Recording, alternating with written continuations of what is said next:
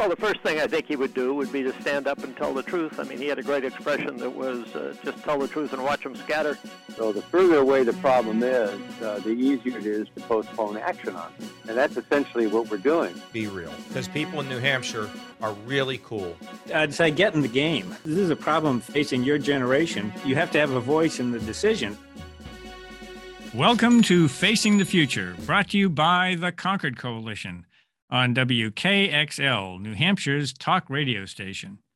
I'm your host, Bob Bixby. Each week, we take a nonpartisan dive into topics related to the federal budget, the economy, and how they affect our nation's future. We'll bring you the facts and some timely commentary from policymakers, experts, and grassroots leaders from across the country.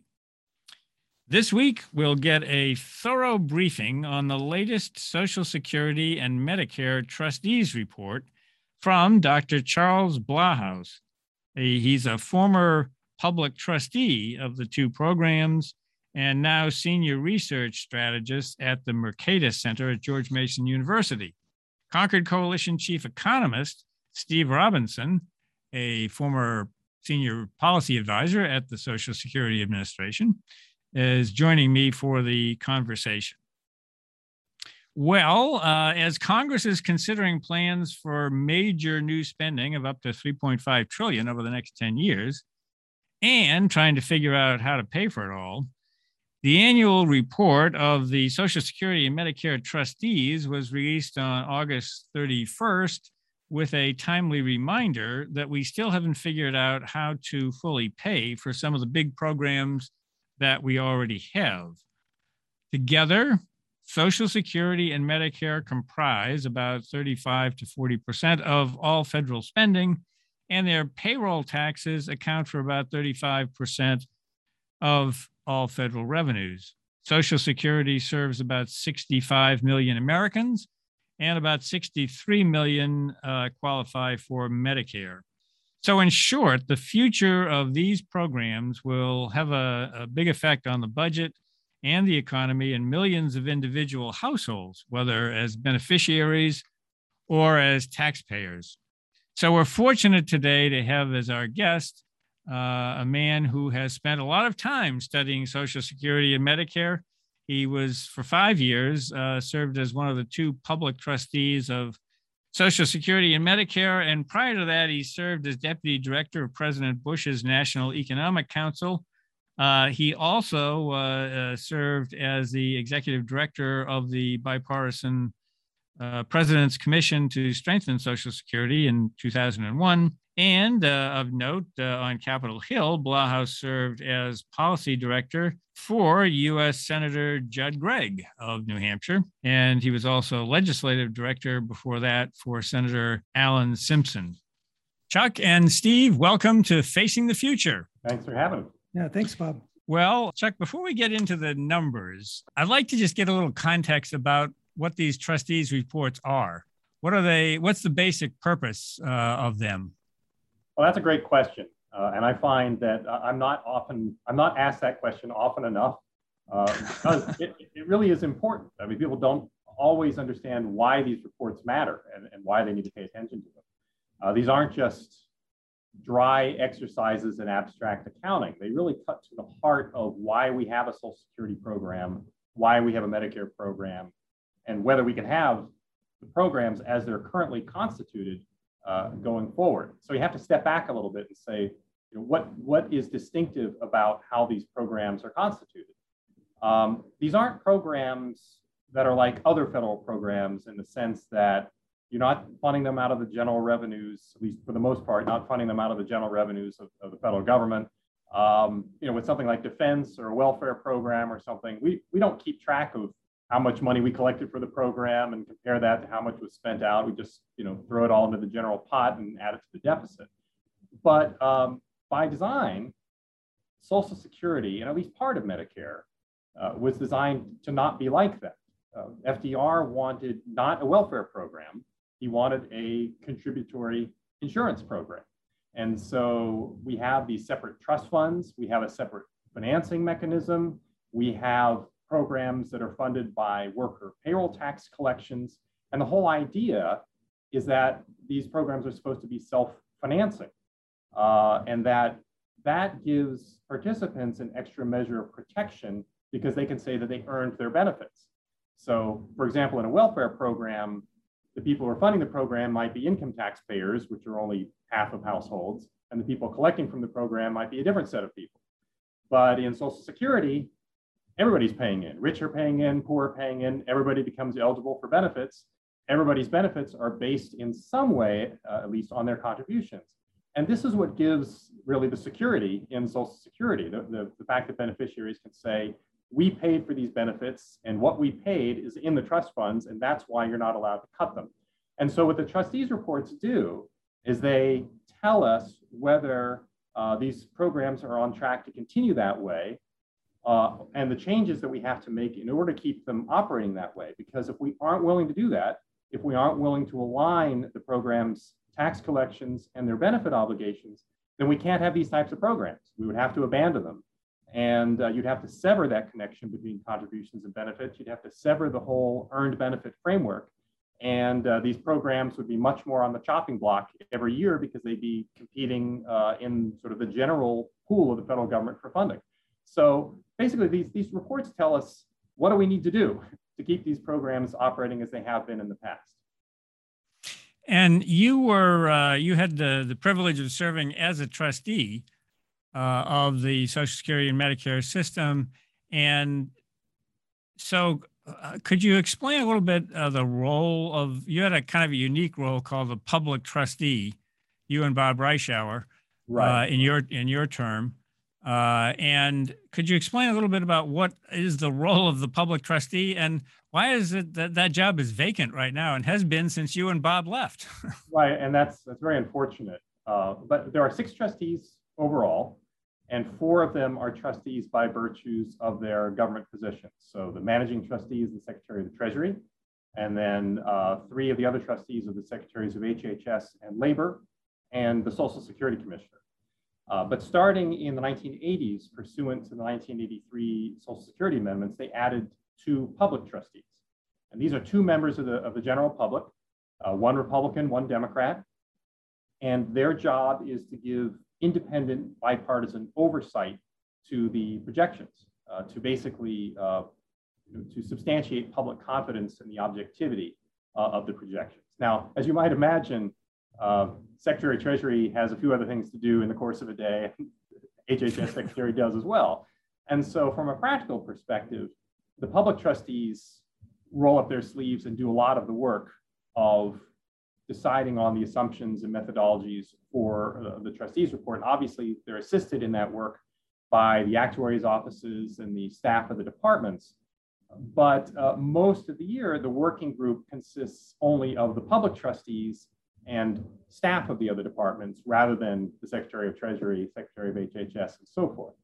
And um, so that's why we have public trustees. And um, um, they're very important, I think, because there was a concern, certainly back in the, in the early 1980s, uh, that um, without independent bipartisan public oversight, uh, the projections and methodologies could be subject to political manipulation. Now, I don't think we've seen that. I think we've been very fortunate we haven't seen that.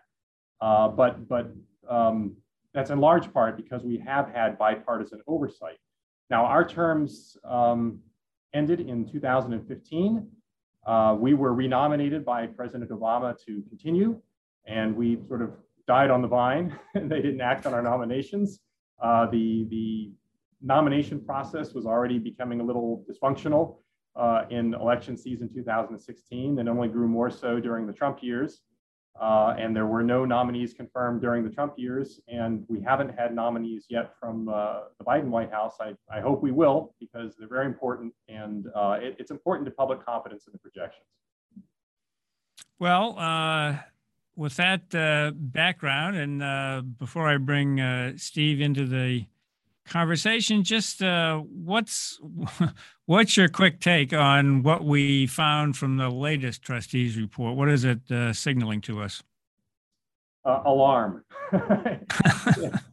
it's a it's um, I, have been searching for words that are strong enough uh, to describe uh, these reports, and in particular the Social Security report. Um, say they're concerning reports, I think understates it. Um, I think if we didn't have a dysfunctional political climate, uh, the, the publication of a report like this would immediately cause lawmakers to snap into action and say, what do we have to do to preserve these programs? And of course, we're not seeing that.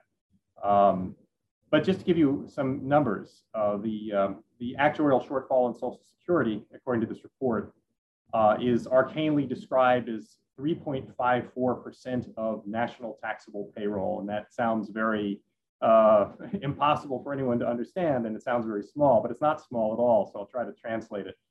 Basically, that's 21% of all future benefit obligations. And that includes benefit obligations to people already collecting benefits. Uh, if you express it as a percentage of future benefit claims, it's 25%. So imagine, for example, that Congress were willing to cut benefits immediately to get system finances back in balance. They would have to make those immediate cuts for new claims 25%. Now, again, carry the thought experiment forward. How likely is it that lawmakers be willing to cut benefits 25% the next day? It's, it's not going to happen. Any changes they do make, um, they would phase in more gradually. So I'm just making these numbers up, but you know, maybe 1% the first year, 2% the next year, who knows? But they would certainly do it more gradually than that, which means you wouldn't get to that 25% till a couple decades from now, which means ultimately you'd have to be a lot bigger, right? You'd have to get to about a 40% or so benefit change. And again, remember, that's affecting everybody. That's including the poorest of the poor. Uh, presumably, we would not cut benefits 40% for the poorest of the poor even in the future. So you start, you know, you start carving out exemptions and exceptions for people.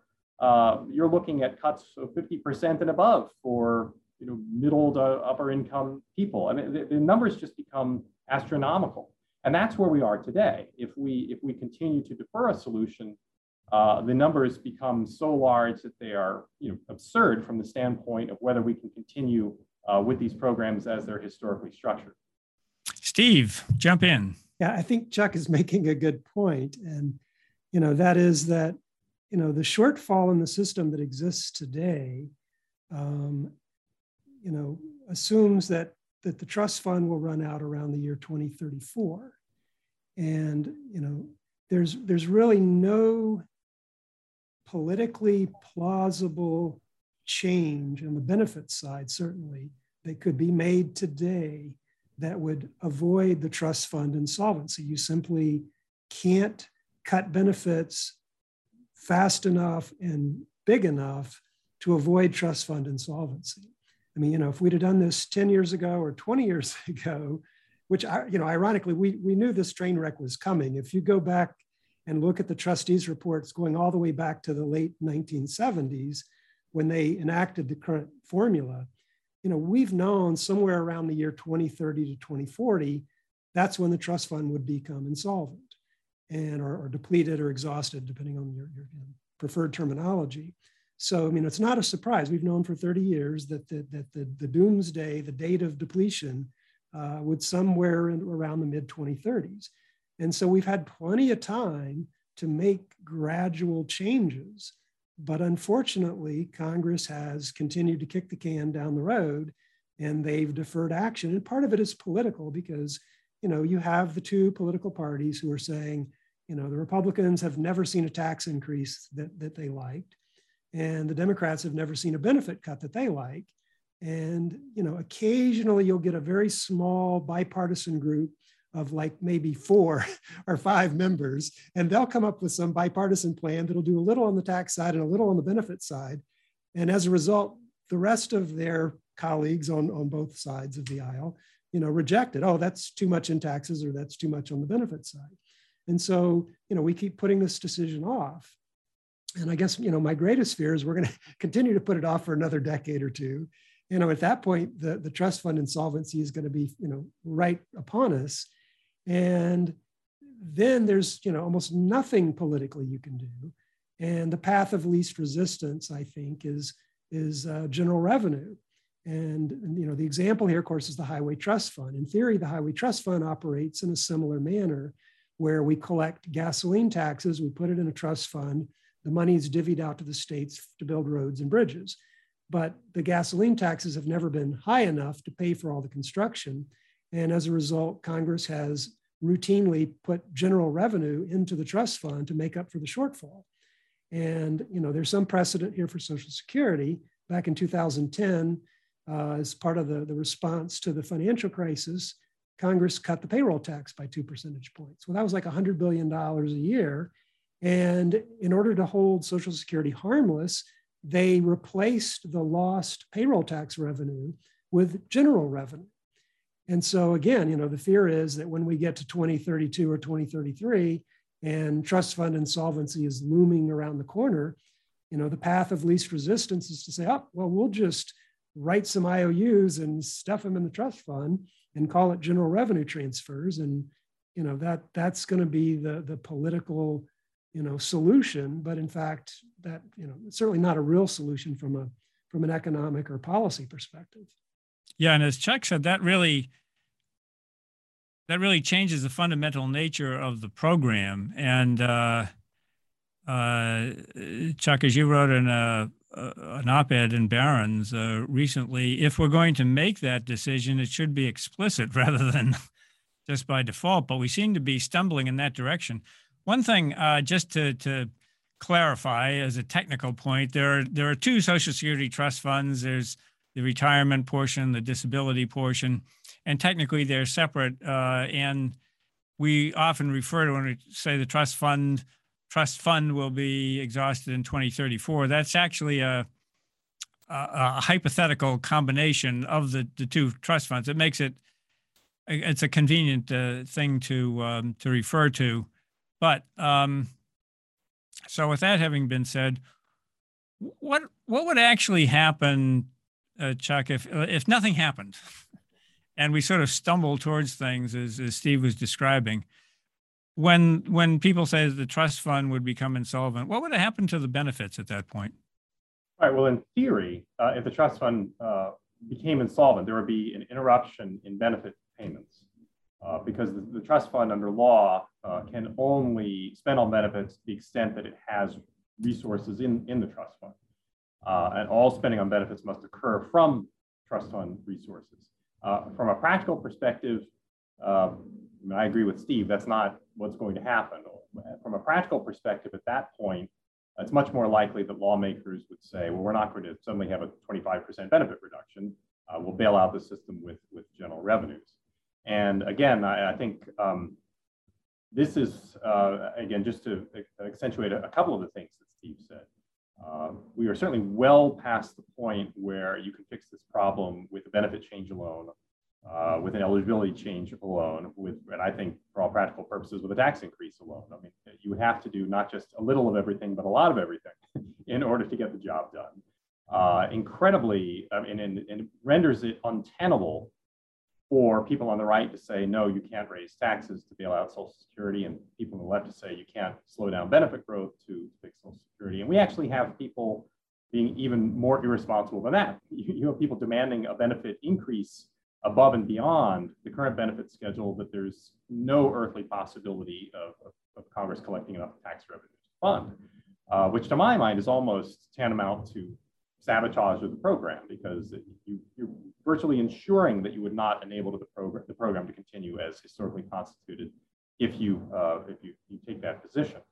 Uh, so again, I think um, I would return to the, the point that I made in that piece, which is that, yes, we can make a societal decision to have a very different type of program, that we can have a, a general revenue subsidized program uh, and have some people supporting it with income taxes, uh, those taxes won't be credited towards benefits and basically, you know, any individual's contribution, excuse me, any individual's benefits really won't have much to do anymore with what they themselves put into Social Security. Uh, and that seems to be where we're headed through the inaction, I would say, negligence of lawmakers. Uh, but that's not because the public wants that, right? There's, there's been no uh, directive from the public to say, you know, we don't we don't want this type of Social Security program anymore. We're, we're comfortable with a with a program that's more like a welfare program, uh, but it's it's going to be sprung upon them by lawmakers who basically say, well, uh, we just we have no alternative at this point uh, and, um, and, and that's unfortunate. We, we shouldn't have a fundamental change, a change this fundamental to a program like Social Security happening simply because you know, the, the public was misdirected, as it were, as to uh, this irreversible change taking place. You're listening to Facing the Future. I'm your host, Bob Bixby. Steve Robinson and I are uh, talking with Dr. Charles Blahous, a former uh, public trustee of the Social Security and Medicare systems, and we're discussing the latest trustees report. We'll be right back after these short messages.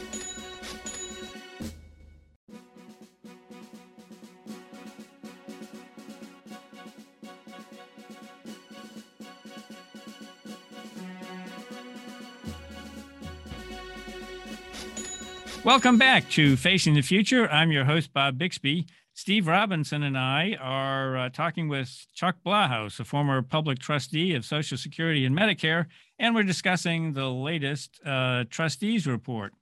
Um, you know, we we were um, we were talking about the trust funds, the hypothetically combined trust funds going insolvent in in, in 2034, and it gets me thinking about you know any individual listener out there thinking about, well, how does that relate to me?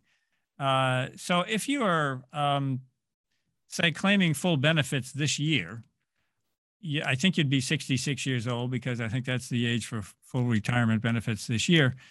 So that means you've only got 13 years of full benefits. But then if you think about somebody if, who's going to claim full benefits in 2034, that person may be looking at retirement benefits under promise law that are considerably less than what they're thinking, and they're approaching retirement age.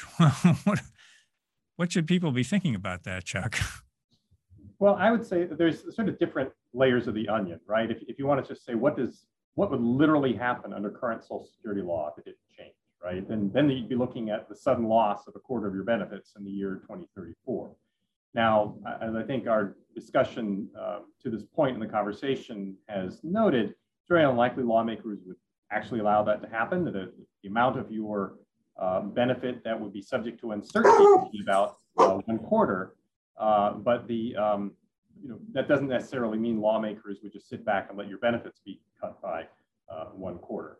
But very importantly, uh, you would be um, you know, at some considerable risk uh, and uncertainty. Because remember, historically, the reason your Social Security benefits have been you know, inviolate from sudden cuts is because of this idea that Social Security was a self-financing system and you paid for your benefits. And that ethic is not observed in, in programs that are funded with general revenues. And historically, with Social Security, as, as Steve noted, we've let some general revenues creep in in various ways, but there's usually been a way to try to uh, uh, make us just a little bit pregnant, as as it were. Uh, for example, there's some income taxation uh, of benefits, but it's very carefully sort of constrained and justified uh, with, with a certain rationale. It's not just an open tap on general revenues. And then there was a very uh, specific infusion of uh, general revenues when the payroll tax was cut in 2011, 2012. But then it was like we all kind of decided to pretend that this never actually happened and that we were you know, back to true self-financing going forward. Uh, if we did a, a, permanent and ongoing general revenue bailout in 2034, we wouldn't be able to engage in that pretense at all because everyone would know that the general revenue fusions were constantly happening. They were not limited and, uh, and were, were much larger and doing violence to the idea of, of anyone really having paid for their own benefits. Uh, and so what I would say to that person is that I'm not worried about 25% of your benefits suddenly being cut. What I think would happen would be that your benefits would be subject to renegotiation each year, the way that welfare programs uh, benefits are subject to renegotiation each year. You know, we, we, we reset the terms, we change eligibility rules, we have means tests, we have all sorts of things that sort of stuff becomes a lot more likely once we turn to a general revenue finance system. So it's, it's actually a lot more immediate issue than, uh, oh, well, we'll wait to 2034 and uh, see what happens. Uh, it's, it's actually an issue now, which is, and it has been for some time. and we're, we're running out of time. Uh, Steve, I wanted to um, uh, turn to you here to, and to get Chuck to comment too as a public trustee. There are all sorts of assumptions that go into this report economic assumptions about fertility and mortality and uh, economic growth and wages and employment.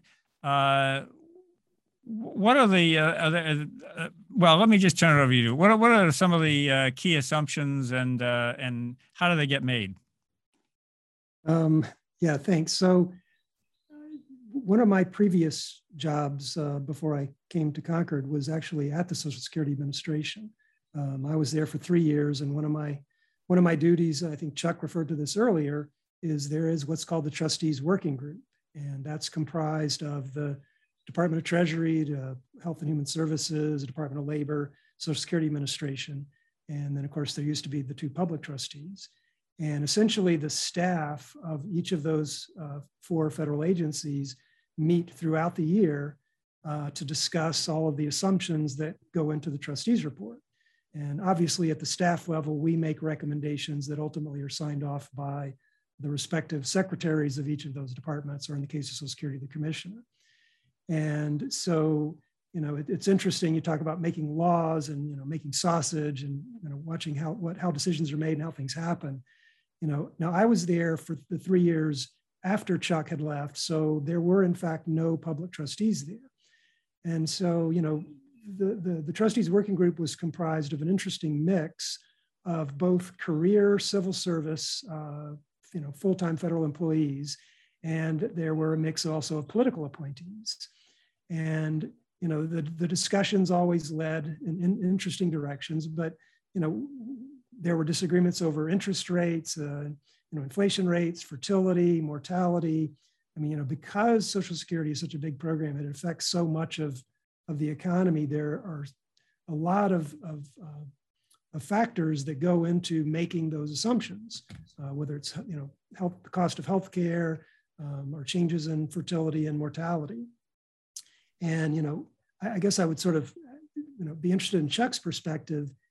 You know, my view of you know, not having public trustees there is that that probably is detrimental to the process. Certainly from a public perspective, you know, if they think, oh, well, you know, it's all of the Trump administration appointees making decisions or all of the Obama administration people making decisions or now with uh, the Biden administration, all the Biden administration people making decisions. You know, how political is that?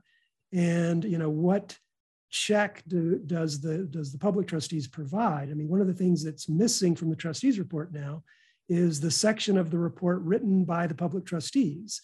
And you know, you go back all the way back to, for example, when uh, when Dave Walker was a public trustee back in the 1990s. I mean, there have been some significant changes made to the report uh, in terms of style, in terms of presentation, uh, in terms of issues that are discussed. And to the extent that you know the, the political people want to view things one way or the career people want to view things one way. You know the public trustees have the opportunity to weigh in you know with an equal voice basically because they they get to write part of the report. So you know anyway let, let me stop there and, just sort of throw, throw it over to chuck and say you know what was your experience as you know as a public trustee in terms of sort of shaping the debate around the reports uh, in the years you were there well, obviously, I have a, a, bias in, in automatically believing that the public trustees are, are really important, and, and in part for one of the reasons that you laid out, which is that in terms of public confidence in the projections, uh, even if they aren't being shaded for political purposes or to serve the, the agenda of the White House, uh, the absence of public trustees gives rise to that suspicion, right? When you have, for example, if we had four years where the, uh, the report was signed only by uh, cabinet officials of the Trump administration.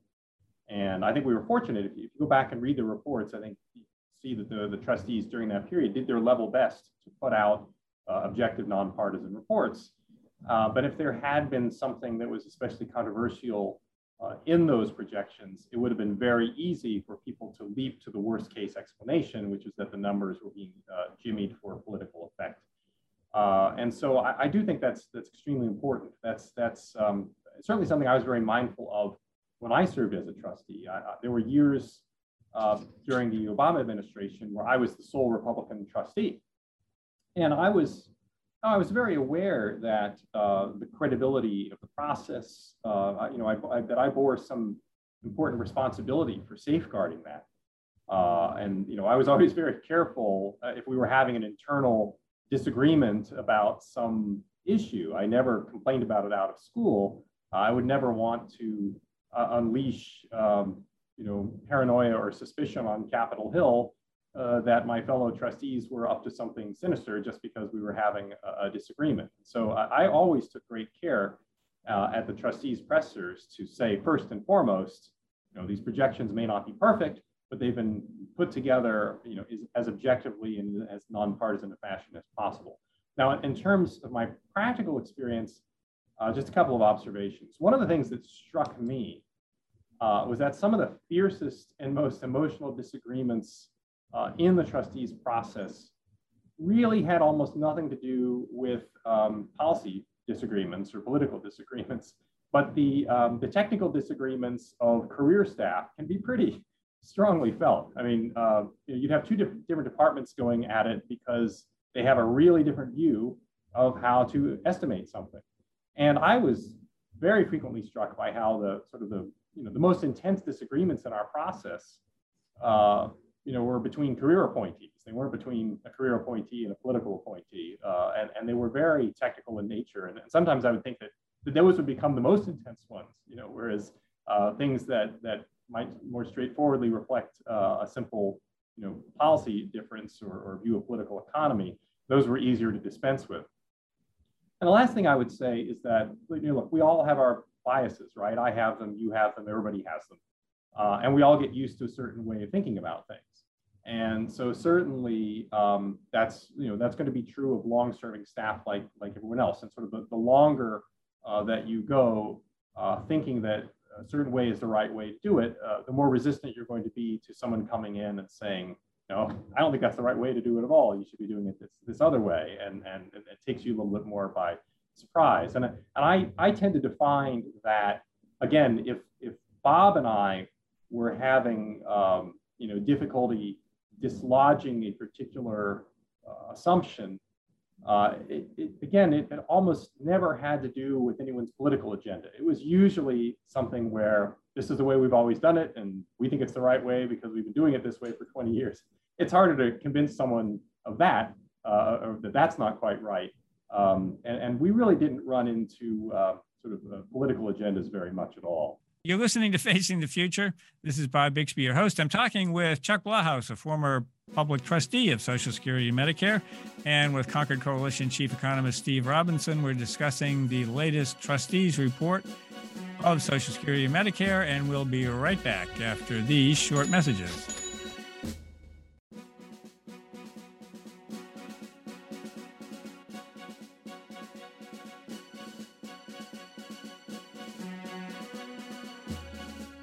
Welcome back to Facing the Future. I'm your host, Bob Bixby, and I'm talking with Dr. Charles Blahous, a former public trustee of the Social Security and Medicare systems, and with Steve Robinson, the chief economist of the Concord Coalition and a former senior policy analyst at the Social Security Administration. Uh, we have a, a wealth of uh, experience here about Social Security, and we're talking about the latest reports of the uh, report of the Social Security and Medicare trustees We've been talking mostly about Social Security, uh, but I do want to get in a few words about Medicare before we wrap things up. Um, Chuck, the uh, what's what's what does the uh, latest trustees report tell us about the status of the Medicare program? Well, I think a good summary would be that the Social Security financial shortfall is much bigger, but that the Medicare financial shortfall is much sooner. Now, that's a very broad oversimplification. Um, again, stepping back a little bit, Medicare is financed in some ways similar to Social Security and in some ways that are different. Uh, Medicare has two trust funds. Uh, the Hospital Insurance Trust Fund is funded a lot like Social Security. It's funded with a payroll tax.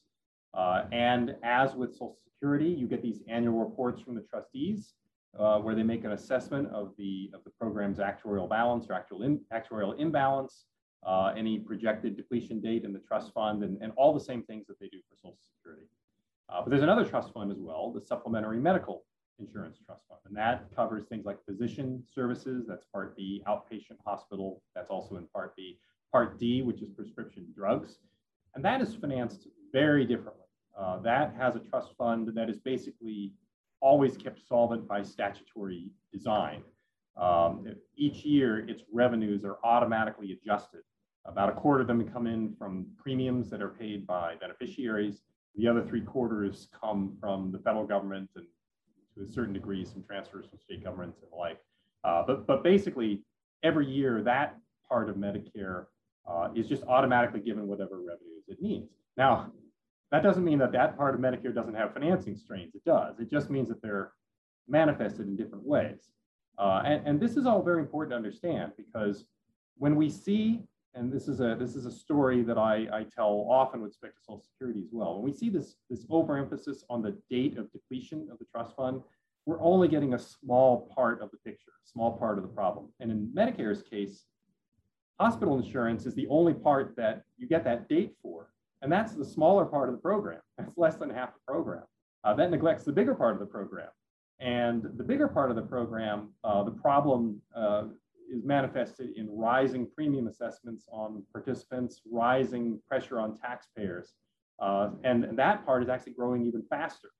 Uh, in about 30, 40 years, that's going to be two thirds of Medicare under current projections. So um, again, uh, on, on the Medicare hospital insurance side, we have an immediate trust fund depletion threat five years from now. And on the other side, we have exploding costs.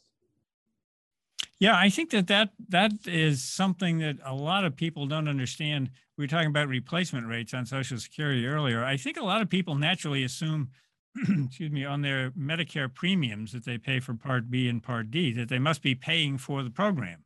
Hmm. And uh, yeah, it, pay, it only covers about a quarter of it by design. Right. And uh, although it used to, uh, Part B used to, the, the design was to have the premiums cover 50%, I think, uh, originally, and that, that got lowered. But the, the point is that uh, both programs, Part D and Part B of Social Security, I mean, of Medicare, uh, represent a, a, big draw in federal revenues, and it kind of flies under the radar screen because of this fixation on the HI uh, uh, trust fund insolvency date. Um, one of the things that I always, uh, for the last several years, that just strikes me about the Medicare report is that the actuaries do a, an alternative scenario. And basically, Congress has, I'll, I'll let you kind of describe it, but I mean, basically, the actuaries uh, file an alarming report that says, by the way, the numbers that you're reading in this trustees report, we don't think are very uh, representative of what's likely to happen. Um, why do they why, why do they feel compelled to do that? Yeah, this is this is one of those things that's hard to explain in 10 words or less. I'll, I'll, I'll try. try. Well, I'll give you 12 or 15 words if you I'll try. But all right, so under current law, there are some pretty aggressive, ambitious um, cost savings, basically cuts to provider payments, uh, in mostly in Medicare hospital insurance. And there's just a little bit each year, it's like 1% each year, but obviously you cut something 1% each year, it compounds a lot over time, right? And they were enacted as part of the Affordable Care Act. And uh, the program, hospital insurance solvency, depends to a very large extent on those uh, cuts being upheld, right? If we, if we didn't have those, we hadn't had them to date, uh, Medicare hospital insurance would be going under much earlier. In fact, it might have gone under already. I, I know that at the time those were enacted, the projection uh, depletion date was 2017. So for all we know, if they hadn't implemented them, the program might already be insolvent. Um, but as um, as many people know, but but many people don't, so I'll lay it out. Uh, Medicare provider payment rates are much lower than they are in the private insurance side. So Medicare is paying providers about 60% what private insurance pays for inpatient hospital services. They pay about 74% what private insurance pays for physician services. And so we're starting out only paying 60% of what private insurance pays, and we're ratcheting that down, you know, 1% a year. So in a couple of decades, the actuaries say Medicare is only going to be paying 40% of what private insurance pays. And for physicians, uh, and this is actually due to a different law, the MACRA, I won't spell it out, but that's the acronym passed in 2015. Physician payments are going to be cut even more aggressively over time. Uh, so those would be down to something like 27% of private insurance rates. So the actuaries are saying, hold on a second. Uh, if we do that, uh, our projections show that we're going to be driving more and more hospitals into negative facility margins, basically putting them in the red. And they're not, you know, they're not going to be able to sustain operations. There's going to be enormous pressure on Congress to roll these cuts back. So what they do is they, they produce this scenario uh, in which from 2028 to 2042, they assume that these, these payment cuts for hospital insurance and physicians, et cetera, that they are basically um, phased out and that we stop making them by 2042 or so. And if we do that, the Medicare costs are much, much higher. Um, Steve, any, uh, any uh, comments on the Medicare report or questions for Chuck? Well, I mean, I, I think, and this goes back to an earlier discussion, um, you know, we, we as policy analysts feel strongly that Congress has got to make some tough decisions and they've they've made a few tough decisions in the past but unfortunately congress today appears to be moving in the opposite direction and in the case of medicare you know there's a big push to add you know dental uh, vision and hearing coverage there's a push to lower the eligibility age from 65 down to i don't know 60 or 55 or however so you know, here, here we are talking about the fact that these we can't afford the programs as they exist today with the available revenue, and yet Congress is talking about adding even more benefits to, to the program. Is that is that a problem? Yeah. uh, well, I think that that uh, shows uh, it's it's kind of an interesting um, timing on the report this year. Um, Chuck, as a as a final, let's let's see if we can end on a note of optimism here, which is always difficult to do on this program. But let's let's uh, you've been working on this issue for a long time, and certainly have been working across the aisles on this. Uh, do you see any uh, any uh, hope or possibility that we might be able to find some uh, common ground on addressing the shortfalls in both programs?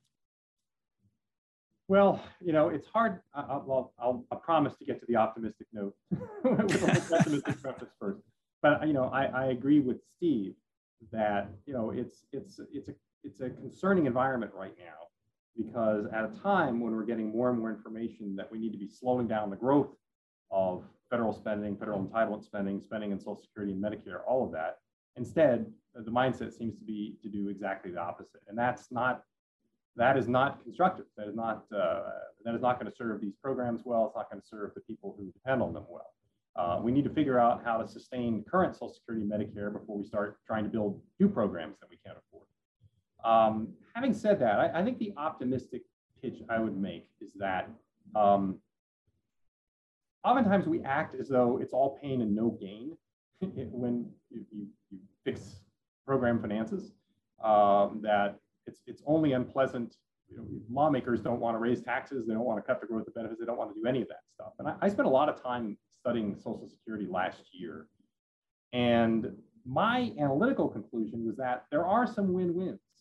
You know, it may, may be politically difficult to slow the growth of benefits over the next few decades. But you get a lot of pluses out of it as well. You get a more generationally equitable program. You get a program that, that treats younger workers better than if we didn't do that. Um, you actually have a better chance of having a truly progressive solution. If you look at, for example, uh, the, the, rises in income inequality uh, over the last few decades, you know, it's been much greater uh, income gains among people who are going to be Social Security beneficiaries over the next few decades than people who are coming in to be young tax-paying workers. So you can actually optimize the progressivity uh, and, and the burden that you place on the uber rich uh, if you do this. And, and there's, so there's, there's gains in terms of progressivity, there's gains in terms of generational equity, there's gains in terms of siding with working seniors, there's all sorts of things you can do that do have wins, uh, that are wins for system finances and wins for participants.